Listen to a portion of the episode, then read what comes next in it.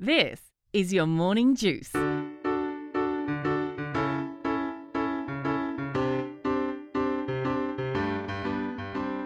Good morning. It is Thanksgiving in America. I'm Matthew Norton. So thankful to have Paula Caruso by my side, at least digitally every morning. Yeah, absolutely. Nice to be here. Happy Thanksgiving. I know. Can you believe it's like one day we actually don't have to work for real, and yet we love our podcast listeners so much. We're here for them as they're slaving away in their gourmet kitchens.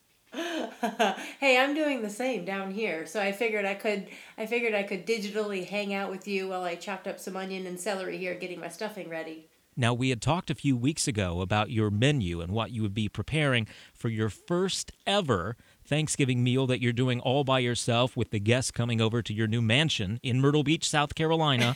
Tell us what is on the menu today.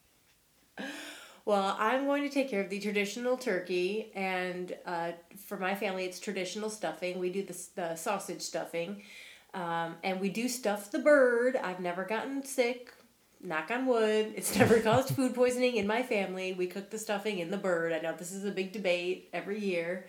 Um, I'm going to do some garlic mashed potatoes with Oh, a side wow. of gravy.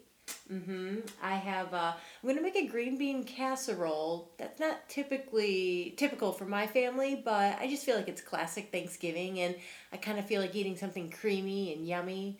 Yes. And uh, I'm going to do a sweet potato casserole with the marshmallows on top. okay. And yeah. uh, that's uh, my sister in law's favorite dish, so hopefully she likes my version. yeah, you're new. You better be sucking up to these people.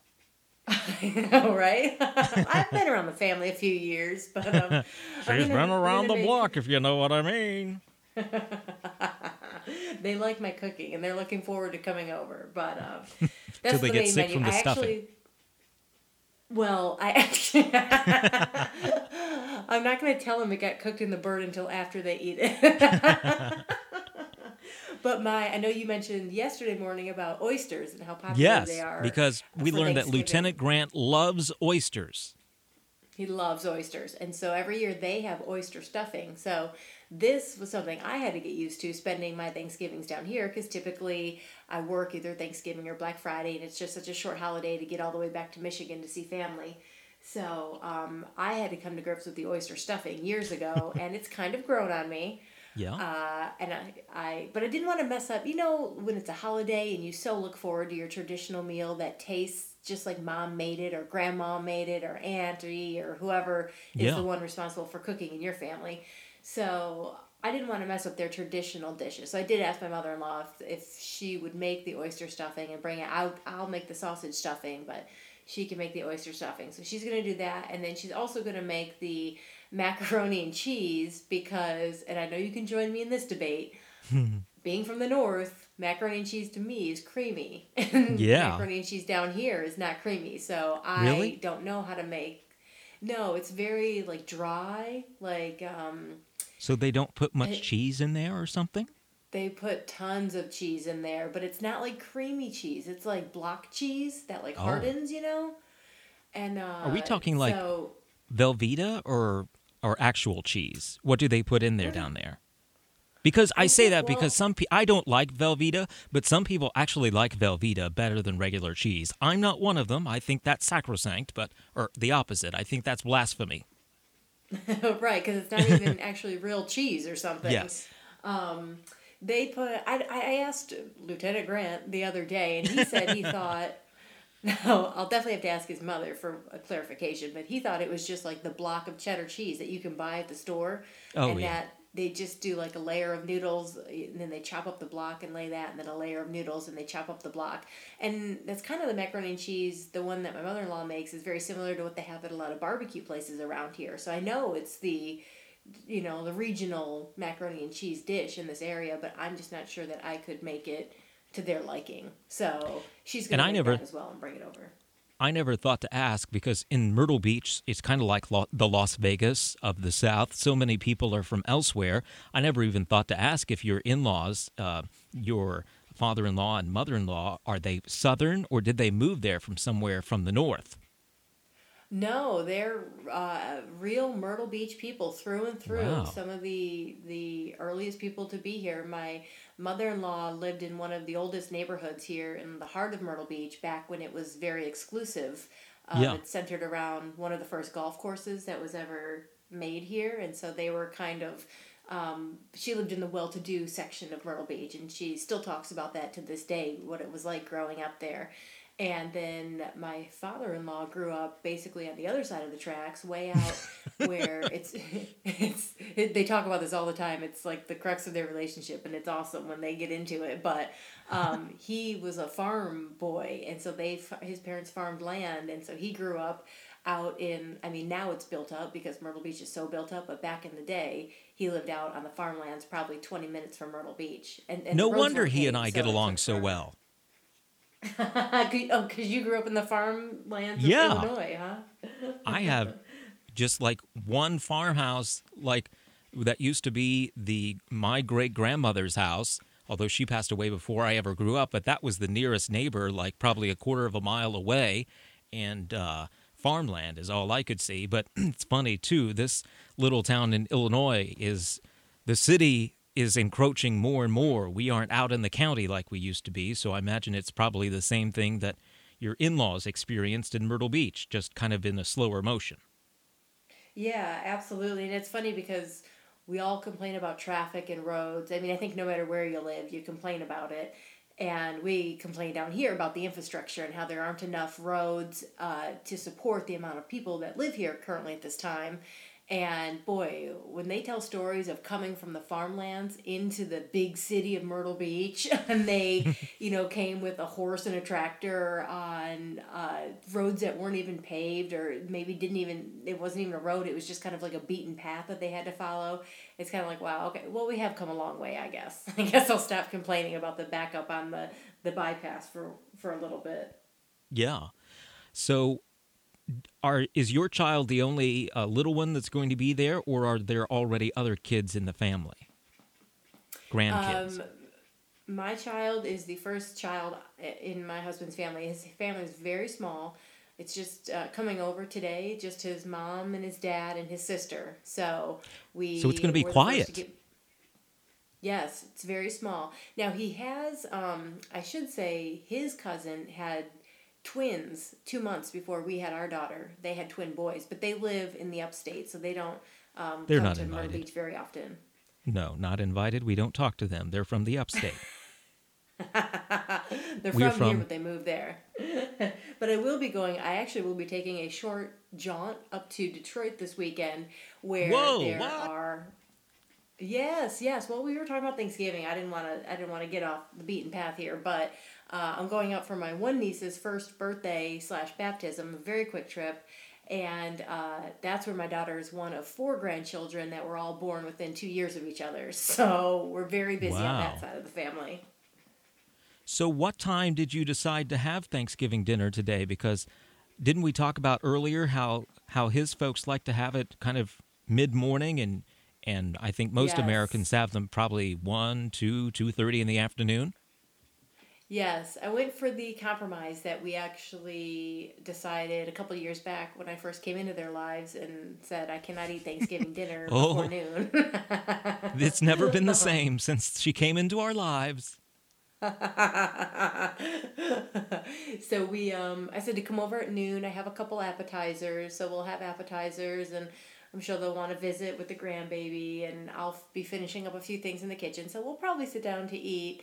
Um, barring any disastrous carving stories from my husband, who will probably be carving his first turkey, uh, hopefully with a real knife one- or one of does he use a re- or will he use a real knife or one of those electric gizmos that uh, the baby boomers just love Yes, my parents love their electric knife, and I'm not gonna lie, I was gonna buy him one, and the time just got away from me. So he's gonna use a real knife.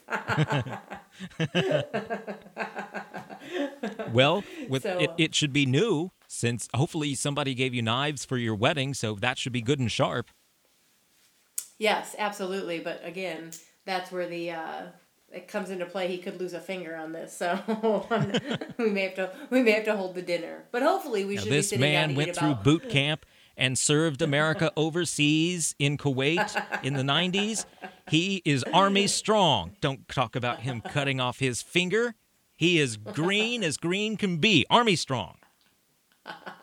Don't talk about Lieutenant Grant that way. All right. Well, I'm going to be snapping pictures if there's blood splatter in my kitchen tomorrow, today, and tomorrow. Well, of it'll course- probably take me two days to clean it up. Well, you've got to wait for the wait staff to come back on Monday to clean everything up because I'm sure they had to at least get one weekend off. They work to the bone, let me tell you. We're all lucky enough to have Thanksgiving uh, ready and, you know, our families together. But for so many kids, especially homeless kids across America, they may not have a problem finding a Thanksgiving meal at a homeless shelter or a church today, but boy, they have a lot of trouble filling their tummies on other days of the year.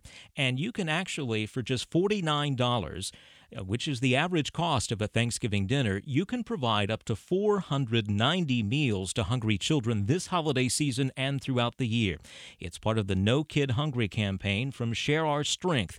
Go to nokidhungry.org and you can also actually give uh, holiday cards that have the No Kid Hungry campaign logo and message on them for a do- suggested donation of $10 a piece. You can actually get that and give those to your friends and family this holiday season. Again, it's nokidhungry.org.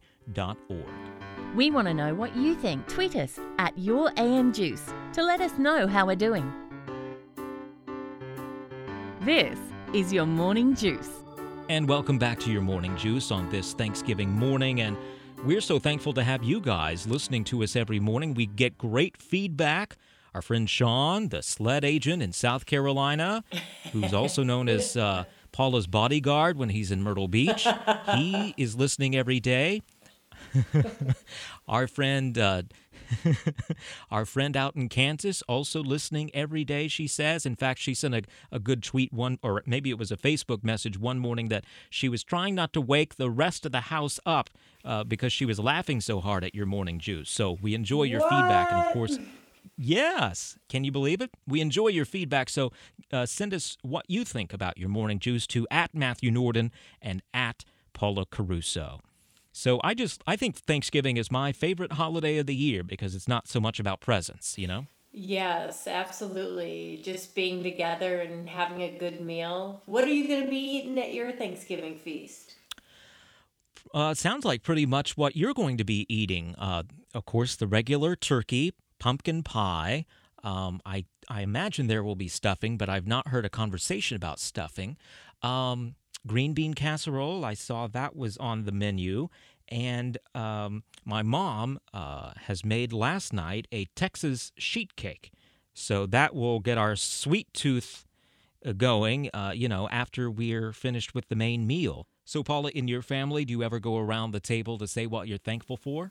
When we were young, we used to do that in my family. Um, and then, lo and behold, I, for some reason, I remember this taking over. When we would pray, uh, we learned it was late middle school or high school. We learned how to do our prayers in Spanish. You know, when you had to start taking language classes.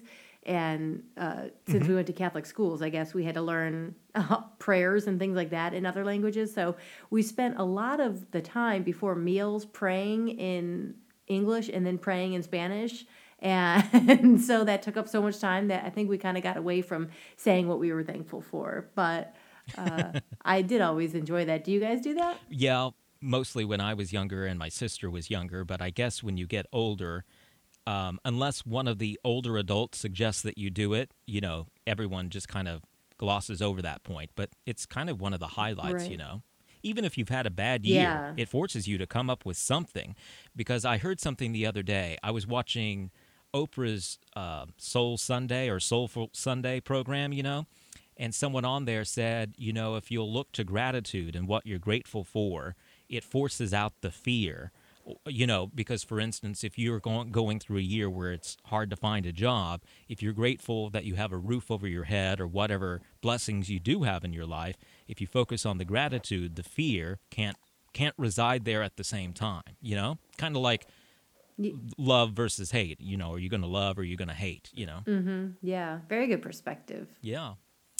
So, uh, good luck. Don't kill anyone today with knives or You know, anything that the health My department has to come in and investigate. Because I remember when I, uh, right before I left South Carolina, there was a congressman who was uh, going out of office and he threw a big barbecue and got everybody sick. So that was not the way you want to leave office and not the way you want to introduce yourself to the Lieutenant Grant family.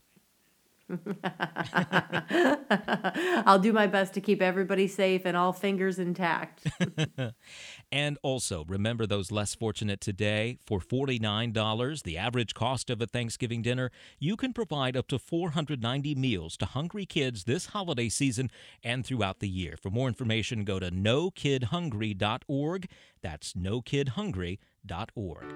Thanks so much. Have a great Thanksgiving. We'll see you back here tomorrow on Your Morning Juice. Your Morning Juice is a production of Nob Hill Media. Stay up to date throughout the day at yourmorningjuice.com.